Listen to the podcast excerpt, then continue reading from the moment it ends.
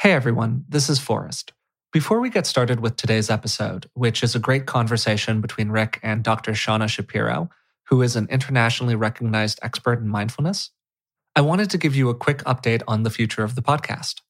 The short version is that we've done a lot of thinking about how to pay for the production costs of the podcast, and we're going to try out a crowdfunding model. We've joined just about every other independent creator out there and started a Patreon. And if you'd like to support us there for about the cost of a cup of coffee or so a month, you can go to patreon.com backslash beingwellpodcast. I've also included a link to it in the description of today's episode. And if that's all you'd like to hear about that, I really can't blame you, and you're welcome to skip forward a couple of minutes to hear Rick's conversation with Doctor Shauna Shapiro. But I wanted to take a moment here to be really transparent with you and explain why we're going to start crowdfunding. I've loved creating the podcast. Uh, working on it has been a real joy for me, and it's been incredibly fulfilling for Rick as well. I'm being honest when I say that one of the greatest pleasures in my life these days is receiving some of the incredible feedback that we've gotten about the podcast. And it's been just truly incredible to reach as many people as we have.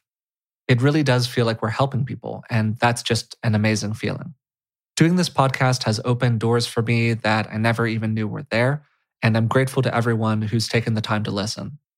At the same time, it does take a lot of effort to run the podcast.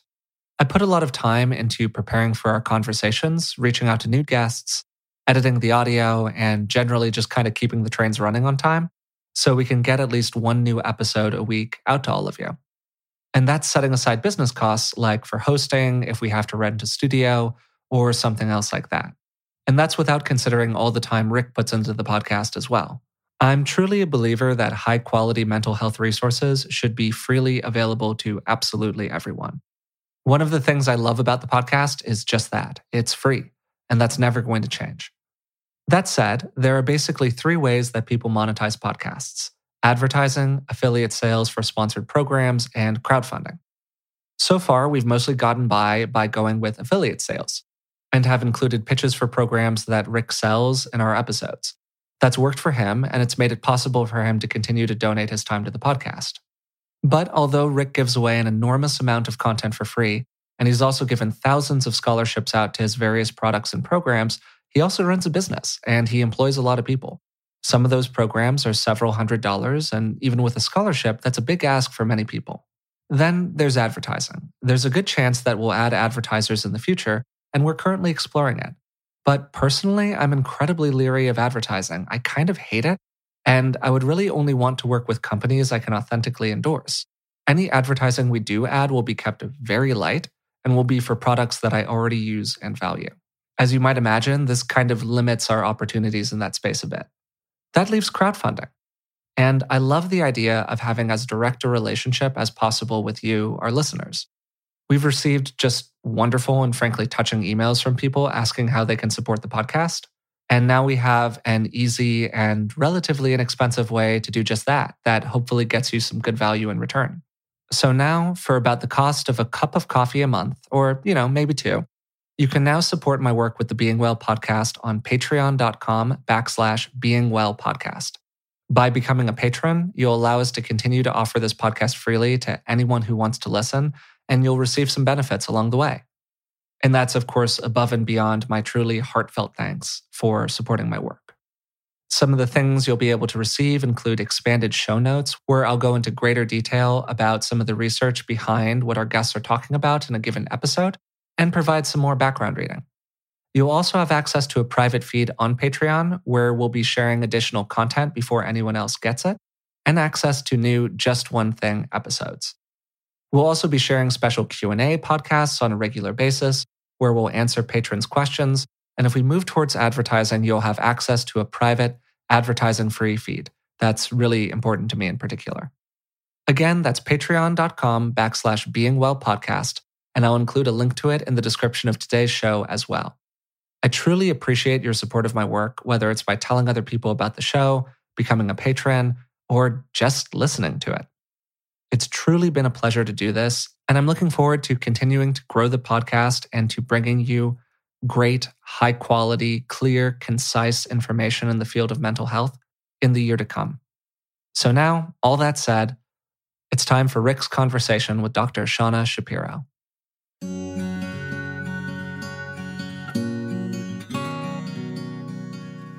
Hi, I'm Rick Hansen, and welcome to the Being Well podcast. Forrest is off today, so I'm flying solo. And I'm especially happy to be joined by my friend, Doctor Shauna Shapiro, a world-class expert on mindfulness, self-compassion, and author of the wonderful new book, Good Morning, I Love You. Shauna has a bio in two parts, which really speaks to who you are. The official story is that you're a clinical psychologist, author, and internationally recognized, truly, expert in mindfulness and self-compassion. She's a professor at Santa Clara University and has published over one hundred fifty papers and three critically acclaimed books translated into sixteen languages. Shauna has presented her research to the King of Thailand, the Danish government, Bhutan's Gross National Happiness Summit, and the World Council for Psychotherapy, as well as to Fortune one hundred companies, including Google, Cisco Systems, and LinkedIn.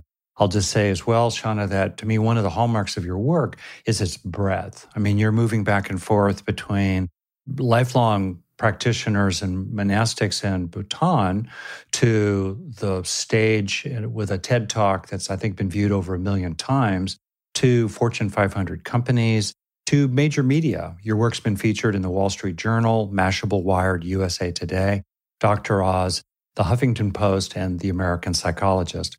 Now, also on your website, there's the whole story, which we'll get into in a moment anyway, but I want to also certainly acknowledge that there is tremendous soul and a background with a fair amount of suffering in your story. And I think that's also really useful for people to appreciate.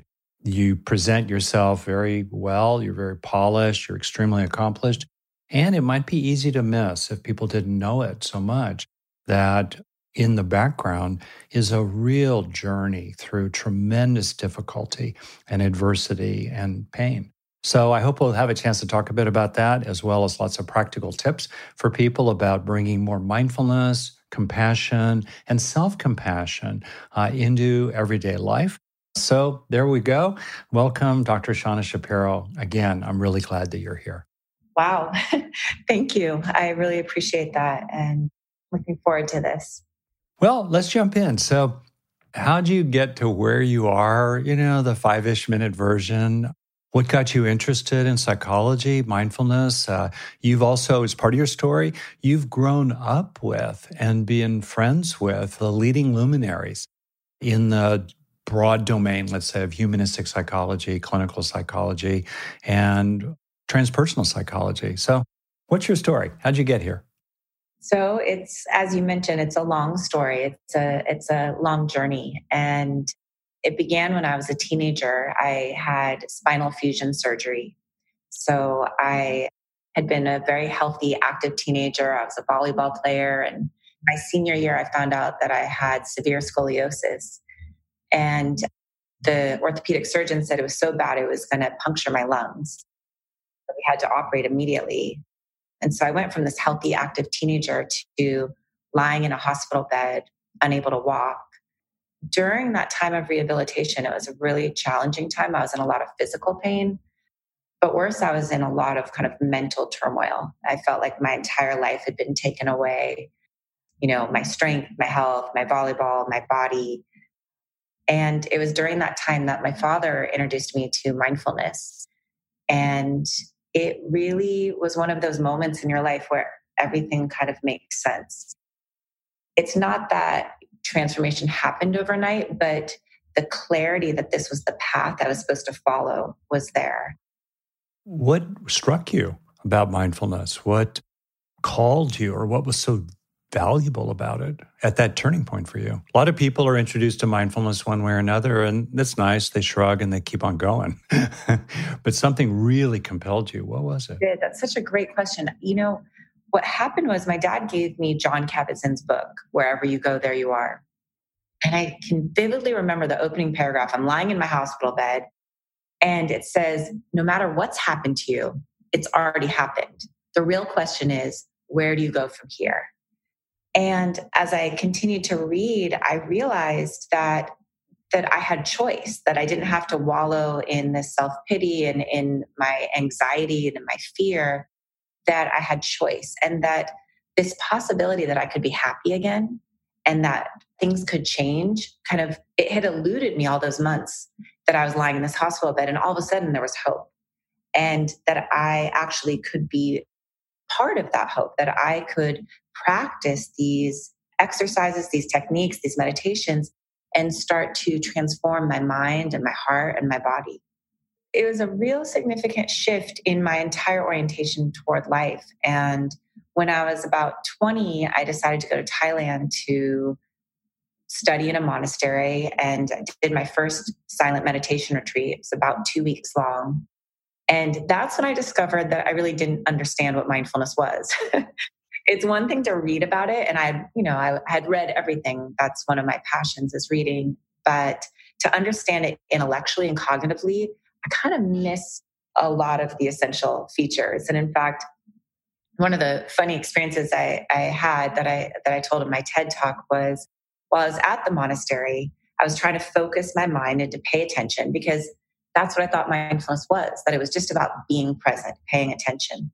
And, you know, it's kind of hard to do. As you start to pay attention, your mind wanders off, you think about other things. And so I started getting really frustrated, and I started judging myself. And it was one of those, like, so impatient, so frustrated. I was judging myself. I was judging everyone around me, even the monks. And luckily this monk from England arrived, and when I asked to have an interview and I explained to him how I was practicing with all this judgment and frustration, he looked at me and he said, "You're not practicing mindfulness. You're practicing judgment, frustration, impatience." And then he said these five words that I've never forgotten.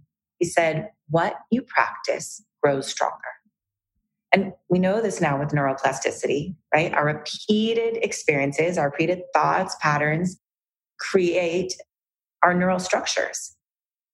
And so what he explained to me is that mindfulness isn't just about attention, it's about how you pay attention. That it's about paying attention with kindness, with curiosity, with compassion, so that we welcome our experience instead of trying to force our experience to be a certain way. And that changed everything for me.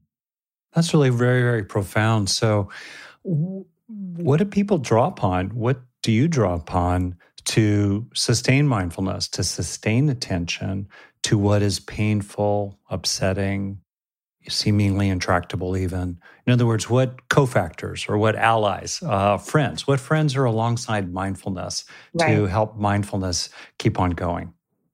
So there's a couple of things. When I came back from Thailand and I started my PhD program, what I really tried to do was understand what is the essence of mindfulness. And I like how you said, what are the, the friends of mindfulness? And what I discovered is that there's really these three core elements of intention, attention, and attitude.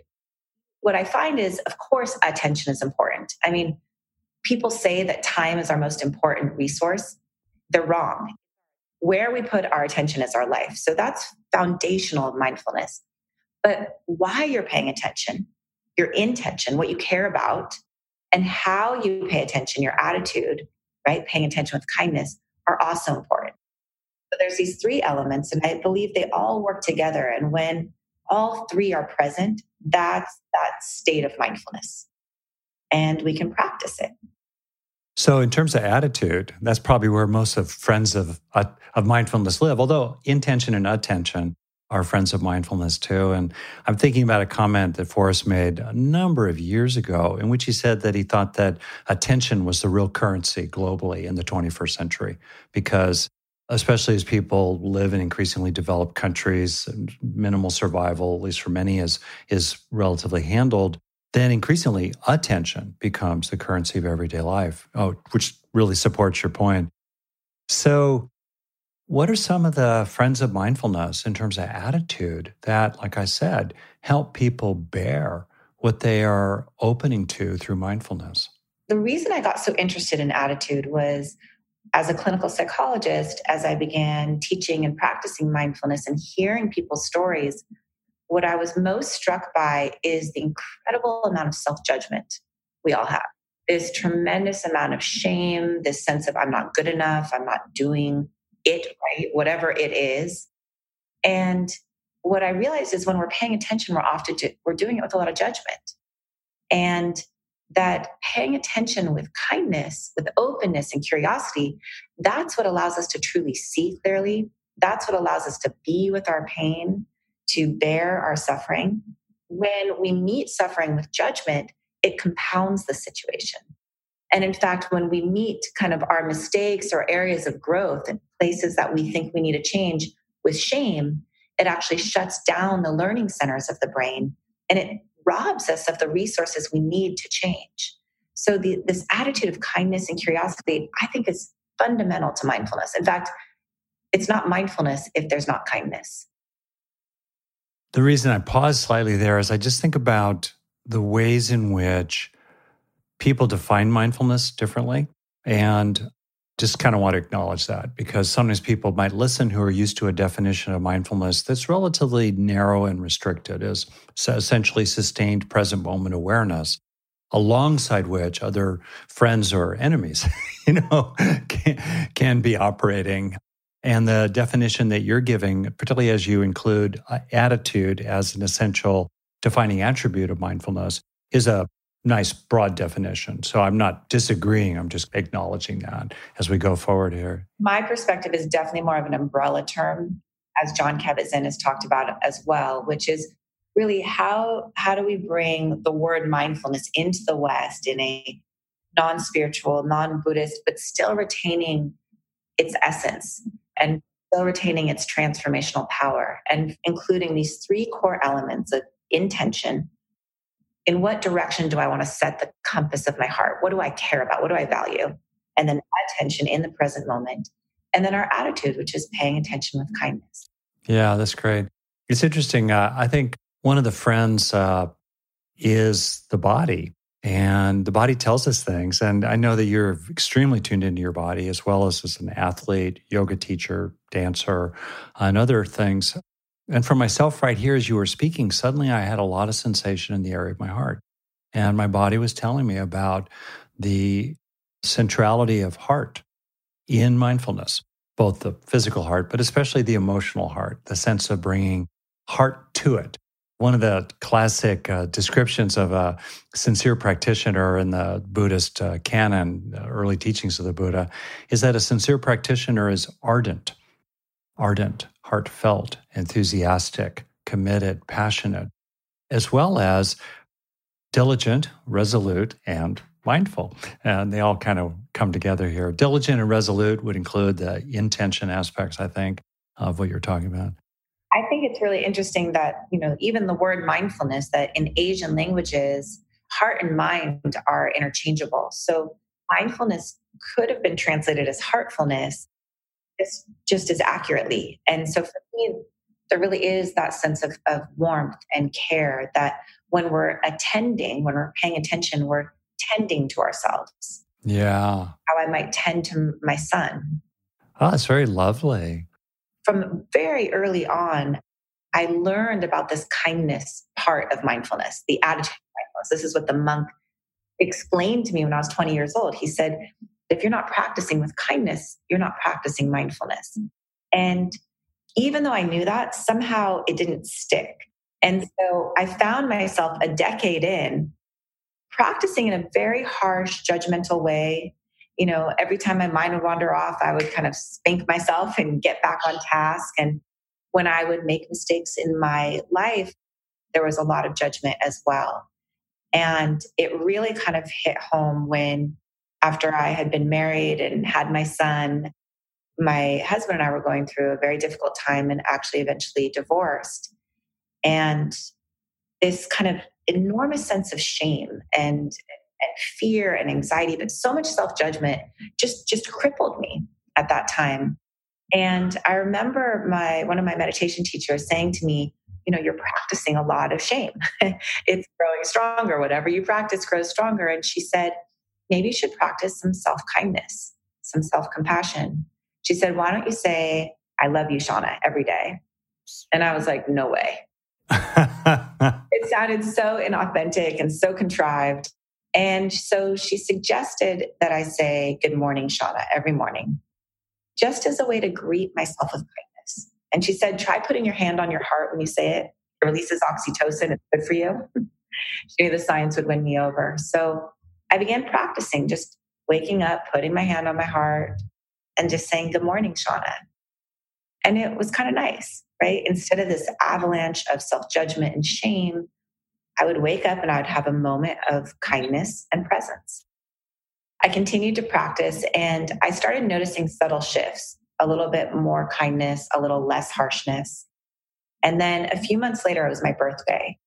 And it was the first birthday I'd ever been alone without my son or my husband. And I remember waking up and this image of my grandmother came to me. Mm. And my Nana was, she was my person in this world. And I had such unconditional love from her and for her. And so this image of my Nana comes to me and I have my hand on my heart and I'm saying good morning. And all of a sudden I kind of blurt out, "Good morning, I love you, Shauna." And it was as if the dam around my heart burst.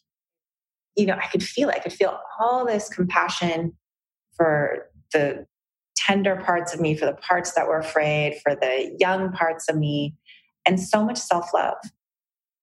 And, you know, I wish I could tell everyone that every day since then has been this bubble of self-love and I've never felt judgment again. And that's not true. But what is true is this pathway of of kindness towards myself has been established. And it continues to grow every day. I practice every single day. Good morning, I love you. That's such a profound and sweet statement. And I know you also express that to other people too sometimes, including me. And I'm wondering first what you feel yourself when you say, "Good morning, I love you" to another person, including even in an email, including even if the email is sent in the afternoon.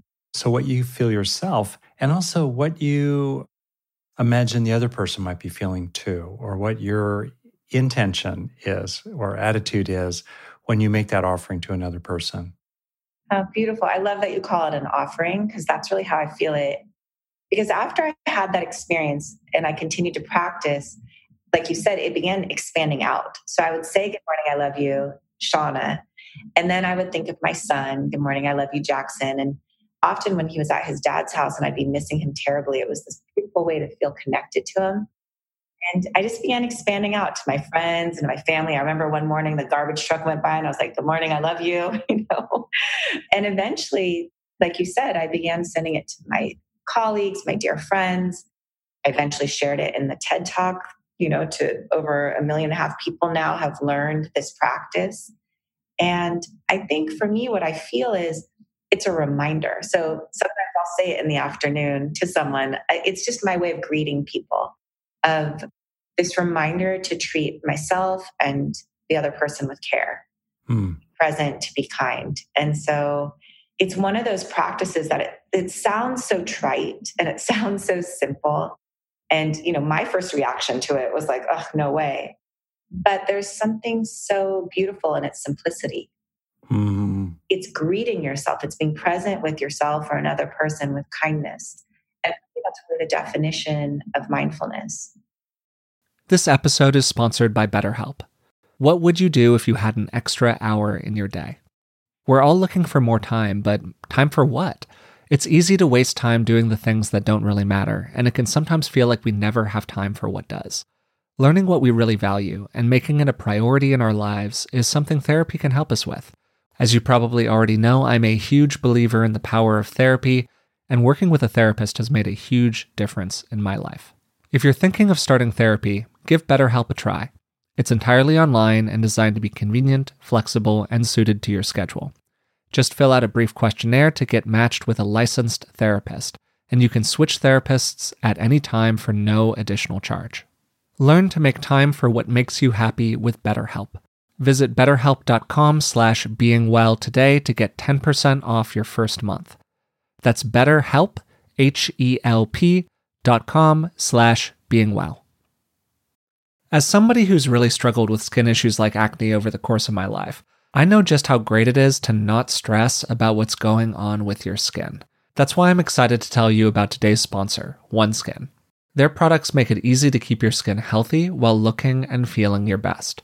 No complicated routine, no multi-step protocols, just simple, scientifically validated solutions. The secret is OneSkin's proprietary O S zero one peptide.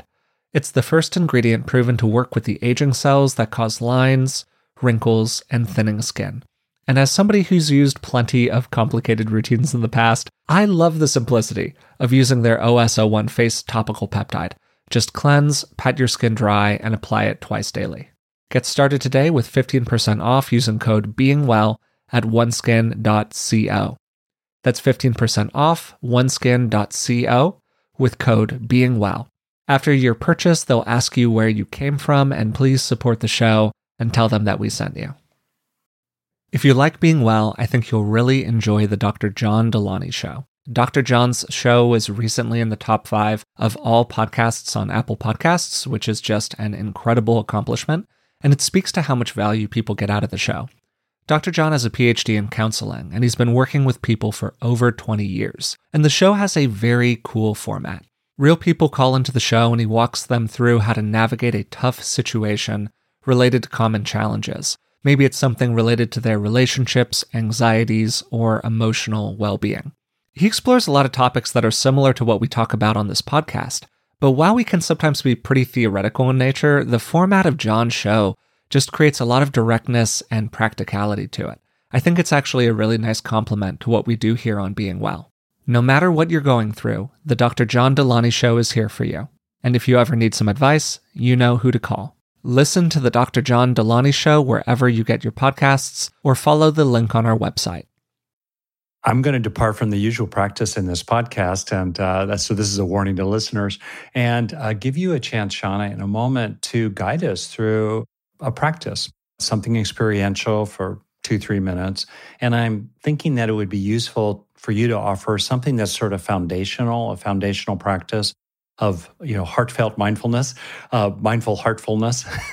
And that'll then be foundational, as well as a teaching to people about what can really shift in just a few minutes. And then on that foundation, maybe we'll start exploring your book more, including some of the applications for dealing with particular issues. So you want to take us through something, and I'll do it with you. So I want to invite all of us to just take a moment, and if you're in a place where you can close your eyes, that can be helpful. But if not, it's perfectly fine. You can continue to listen and practice. And begin by just feeling your body. So it's so helpful, as Rick said earlier, this sense of embodiment, that this isn't just a mental practice, but we're actually feeling our body. So bring your awareness to your feet and just wiggle your toes. Maybe soften your jaw and your face and your eyes. Relax your shoulders. And just get a sense of your whole body resting. Notice that you're breathing. And we'll use the body to focus our attention in the present moment. So right now we're just gathering our attention back into ourselves. And then see if you can add kindness, curiosity, this attitude of mindfulness that involves welcoming whatever's here. So if you notice you're a little tired, you just welcome that. If you notice interest, openness, welcome those. If you're feeling anxious or sad, you welcome that. And what I mean by welcome is, it doesn't mean that you want it to be there. It means it's already here. So can we treat it with kindness? Can we say, oh, sweetheart, you're a little sad right now. Or you're hopeful right now. Noticing whatever's here. Softening the body five percent more. It's not about being perfect. We're just practicing. And then as you're ready, listening for your intention. In what direction do you want to set the compass of your heart? In what direction do you want to head? Maybe more clarity, more ease, more joy. Just finding a word or phrase. Taking another breath in and out. And as you're ready, if your eyes are closed, you can open them. I like to just stretch my arms above my head and move the body in any way that feels good. And what I want you to notice is that even as the meditation ends, the mindfulness can continue. It can still be present. We can still be kind. Can still be intentional. Good. So what'd you notice, Rick? Well, I noticed that I was getting calmer. My mind is still, you know, moving a little bit about talk, you know, planning how we're going to talk and so forth, keeping it real. And underneath it all, there, it's like the pond. You know, the mind is like a pond with ruffled waters often. Uh, there were still little breezes going over the surface of my pond of consciousness as little thoughts would pass about what we could talk about next and so forth, while the pond itself was clearly settling down. Beautiful. On that foundation, which teaches us really the essence of heartfelt mindfulness, let's say, and also teaches us that we can do a lot in a brief amount of practice. I mean, once one knows how to do it, then one doesn't need the external verbal instructions, which are necessary, but initially might be a little distracting. But if you were, for example, as a listener, to listen to Shauna's instructions there a few times and then internalize them for yourself, you could also do this really, really on your own. So on that foundation, I wonder if we could talk about your book and some of the great material in it about kind of like what gets in the way. And then also we can talk about how to apply these, these tools and insights and ways of being to particular kinds of issues. So in terms of getting in the way, first thing I want to talk about is your old friend, self-criticism, the gremlins, as it were, in the mind who you chatter away. So let's say you're, you know that good to not be so self-critical. And let's say that you're not allying with those inner critics and feeding them and fueling them, identifying them. Okay, you got that going. That's good. But still, the darn things keep yapping away in everyday life, as well as when you sit down to do any kind of simple formal practice like we just did a few minutes ago. So what what's your advice or what's your own practice with dealing with that inner critic?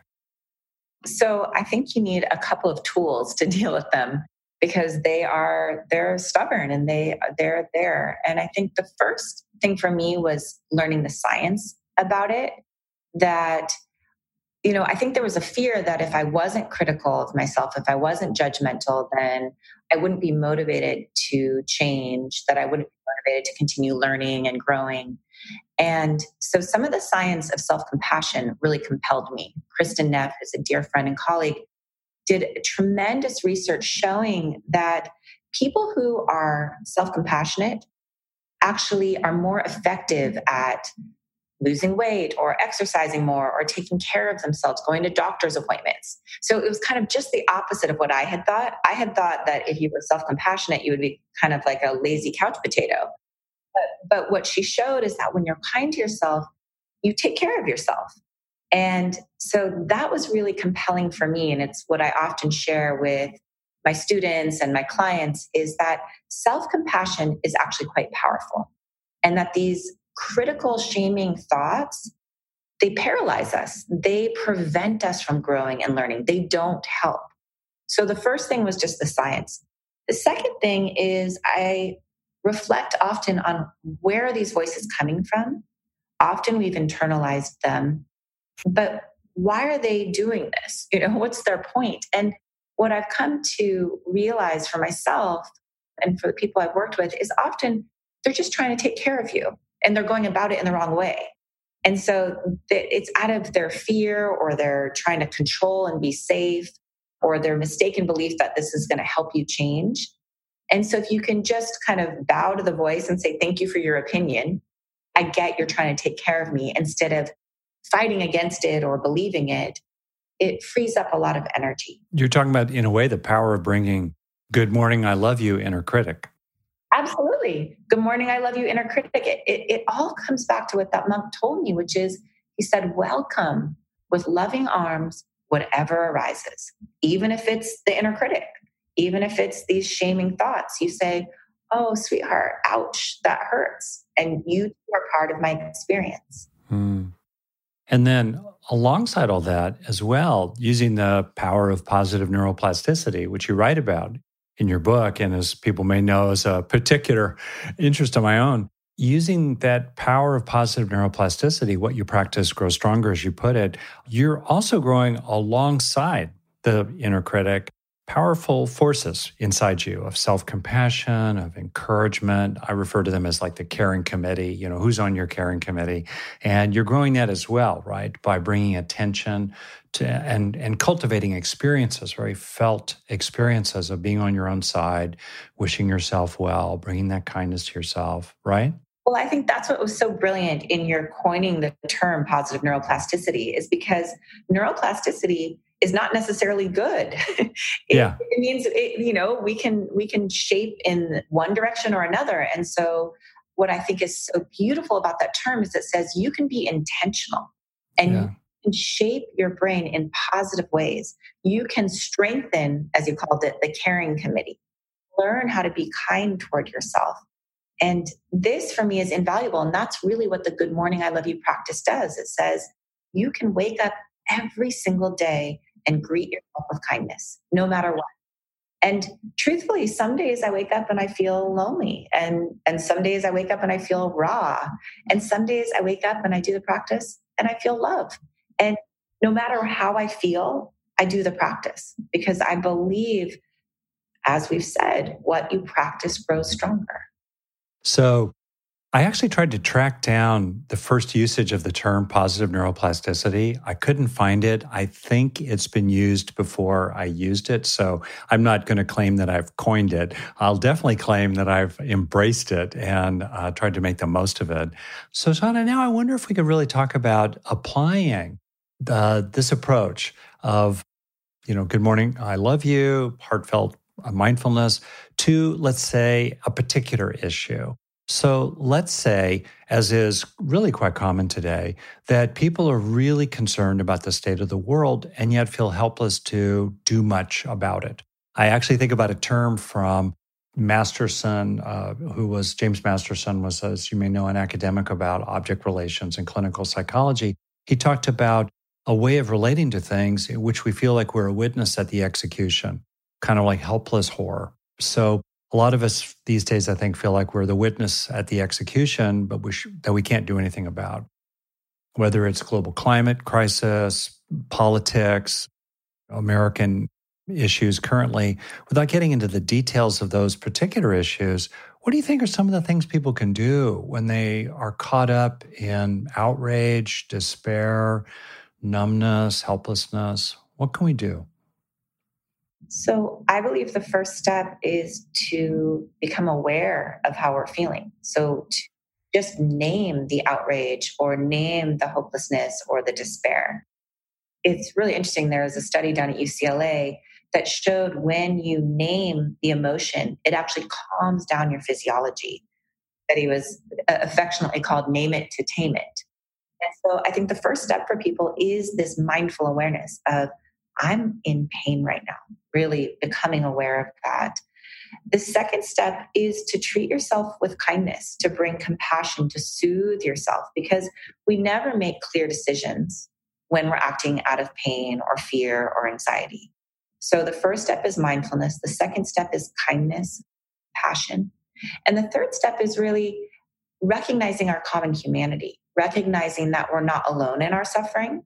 I think we isolate ourselves often in our suffering. That I remember when I was going through my divorce, it felt like I was the only one getting divorced. And that this practice of recognizing common humanity allowed me to open up to all the other people in this world that have suffered heartbreak and that were going through a transition, and to be able to send not only myself this compassion, but to send it out to every one of them. And so I think this is kind of the first step, is this mindful awareness, this kindness, this common humanity. Once we've calmed our physiology down and we're able to see clearly, then we can set a clear intention of how to respond, of what direction we want to head in. But there's this wonderful quote from Einstein. He says, the consciousness that created the problems is not the consciousness that's going to solve them. And I'm paraphrasing a bit, but what I think these practices do is they help us kind of take a step back. Instead of getting so lost and caught in the despair, we take a step back so that we can see clearly, which is really the definition of mindfulness, means to see clearly.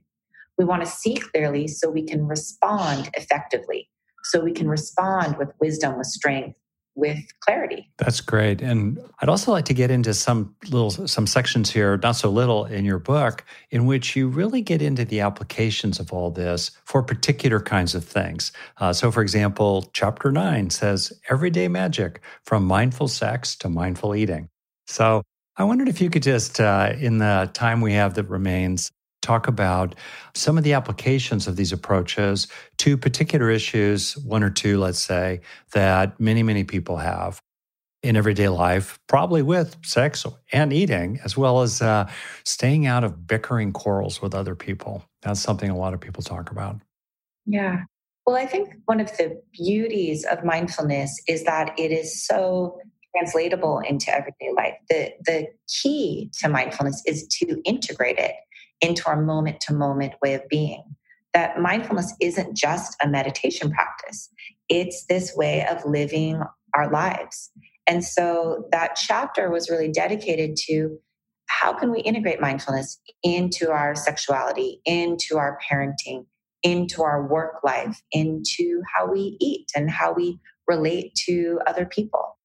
And for me, that's been profound because I think for many years, I spent a lot of time on retreats and in monasteries and in real deep meditation practice, but I wasn't so great at integrating it and bringing it back to my life.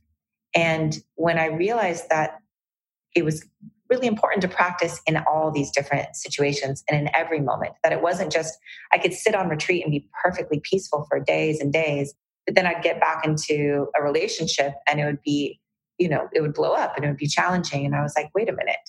So for me, one of the most powerful ways to practice is in our relationships. It's been incredible for me in terms of my relationship with my son and myself as a mother, and, and also in um, relationship with my partner.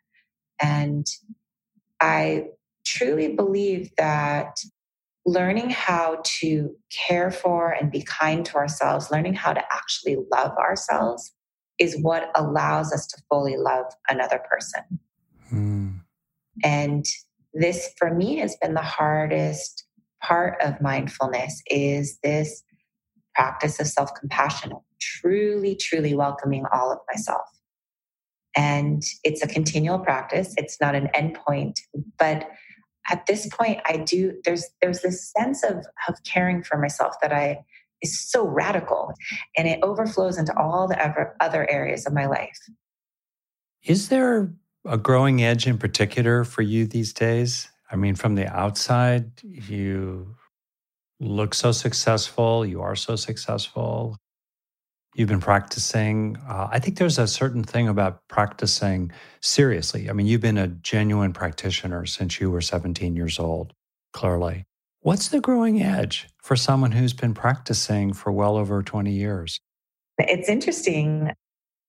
I, what I'm realizing as you ask me that question is that's a question I want to ask myself um, much more often.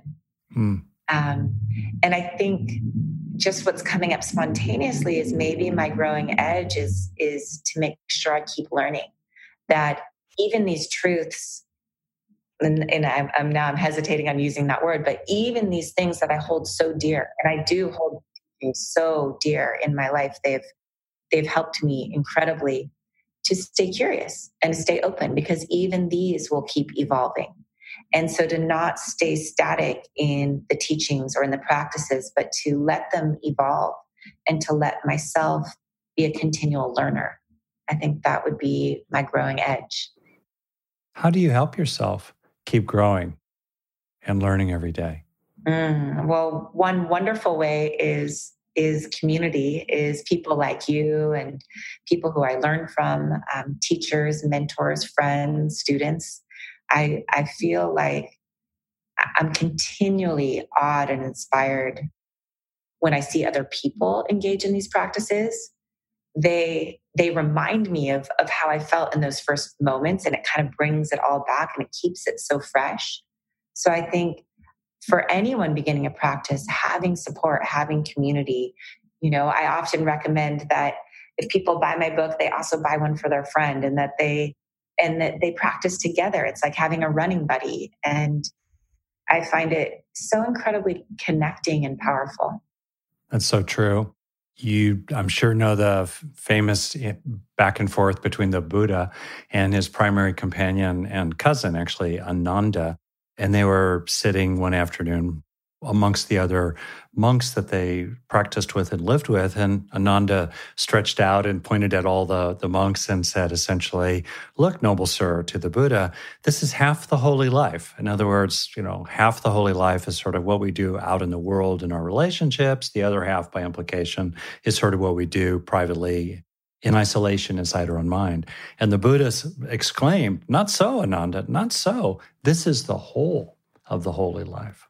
All of this together, one thing, community, inner and outer, the same, woven together, helping each other in an upward spiral. And I think that's what we're finding. I mean, if you look at the science, loneliness and isolation are the number one predictors of death and illness from all causes. That That's wild. Yeah. Sense of belonging, of connection, of supporting each other is is really fundamental to who we are. And And it it's it spreads across all things, including our practice. Yeah, that's great. Well, as we move toward an end here, I'd like to ask you a question that we routinely ask people. If you could go back in time and communicate with a younger version of yourself at some particular period in your life, what could you say? So the period I'm going to ask you to communicate with, if you knew yourself, if you could go back and talk with yourself at, say, age sixteen, before the wheels really started to come off, what could you say to the you then from your heart that you think could have been really helpful for her? I love that question. I think it's incredibly powerful practice, and I've done this before in my life. And I would go back and comfort her and let her know that you're never stuck, that it's never too late, that life is always presenting these miracles and that change and transformation is always possible no matter what, no matter what's happened in your past, no matter what your circumstances, change is always possible for all of us, no matter what. Well, wonderful. And what a nice place to end this conversation, and I'm looking forward to more with you, Shauna, down the road, of course. Thank you so much for taking the time to be with us all today. Thank you, Rick. So today, Rick had the pleasure of speaking with Doctor Shauna Shapiro. Doctor Shapiro's new book is called Good Morning, I Love You, Mindfulness and Self-Compassion Practices to Rewire Your Brain for Calm, Clarity, and Joy. The book comes out on January twenty-eighth, and if you're interested in learning more about it, I've included a link to it in the description of today's podcast. I'd also like to remind you about our new Patreon account, which we're just now launching. If you'd like to learn more about it, you can follow the link in the description of today's episode or go to patreon.com backslash beingwellpodcast. As I said at the start of today's episode, truly any contribution you make to the podcast, whether it's by becoming a Patreon, telling a friend about it, or even just being a listener, is enormously appreciated. And this whole process has just been absolutely fantastic for me. So if you've been enjoying these episodes, we would really appreciate it if you would take a moment to subscribe to the podcast through the platform of your choice, and maybe even leave a rating and a positive review. It really does help us out. So until next time, thanks again for listening.